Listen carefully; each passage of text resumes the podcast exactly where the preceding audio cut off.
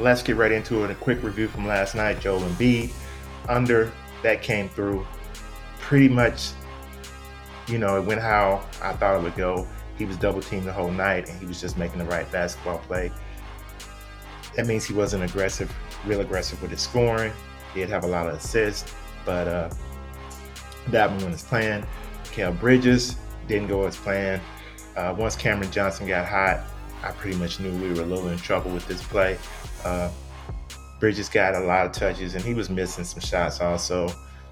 But once Johnson got hot, that kind of threw us off a little bit with Bridges.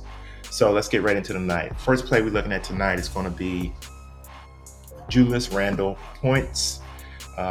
His line is 24.5 and it's 24.5 on Prospects also.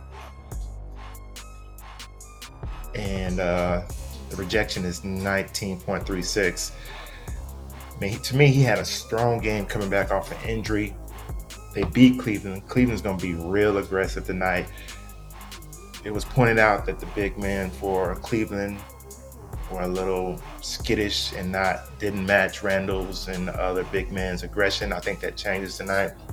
I think Randle will go under 24.5 points for tonight. And the second play I'm looking at is coming from the Clippers versus Suns game, and we're looking at the superstar for the Suns, Kevin Durant. His prop on the night, we're looking at his points prop. His prop on the night is 27.5. See a projection here of 26.56. If we look at him a little closer, he's went over 27.5 in 4 of his last 10 games.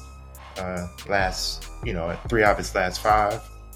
But the number I really like for Durant, if we're looking at the first half, if we're looking at the first half number of Prospects give us this for 13.5.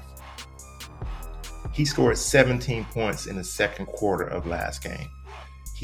For the first quarter of last game, he had 0 points.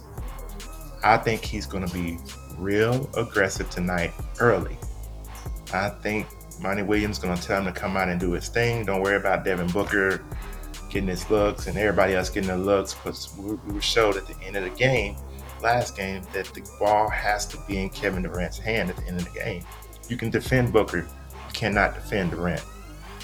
I think Durant is going to put a stamp on this game early, and I think he goes over 13.5 first half points. So those are 2 plays that I like. Go ahead, like, subscribe, comment. All those things would be greatly appreciated. Premium picks are available on Patreon down in the description, running across the screen. Go ahead and subscribe. Let's get the subscriber thing up. Let's get it up to 1,000. That's my goal. Let's get it up to 1,000. So, I'm giving out some good nuggets here. Until the next video. Peace.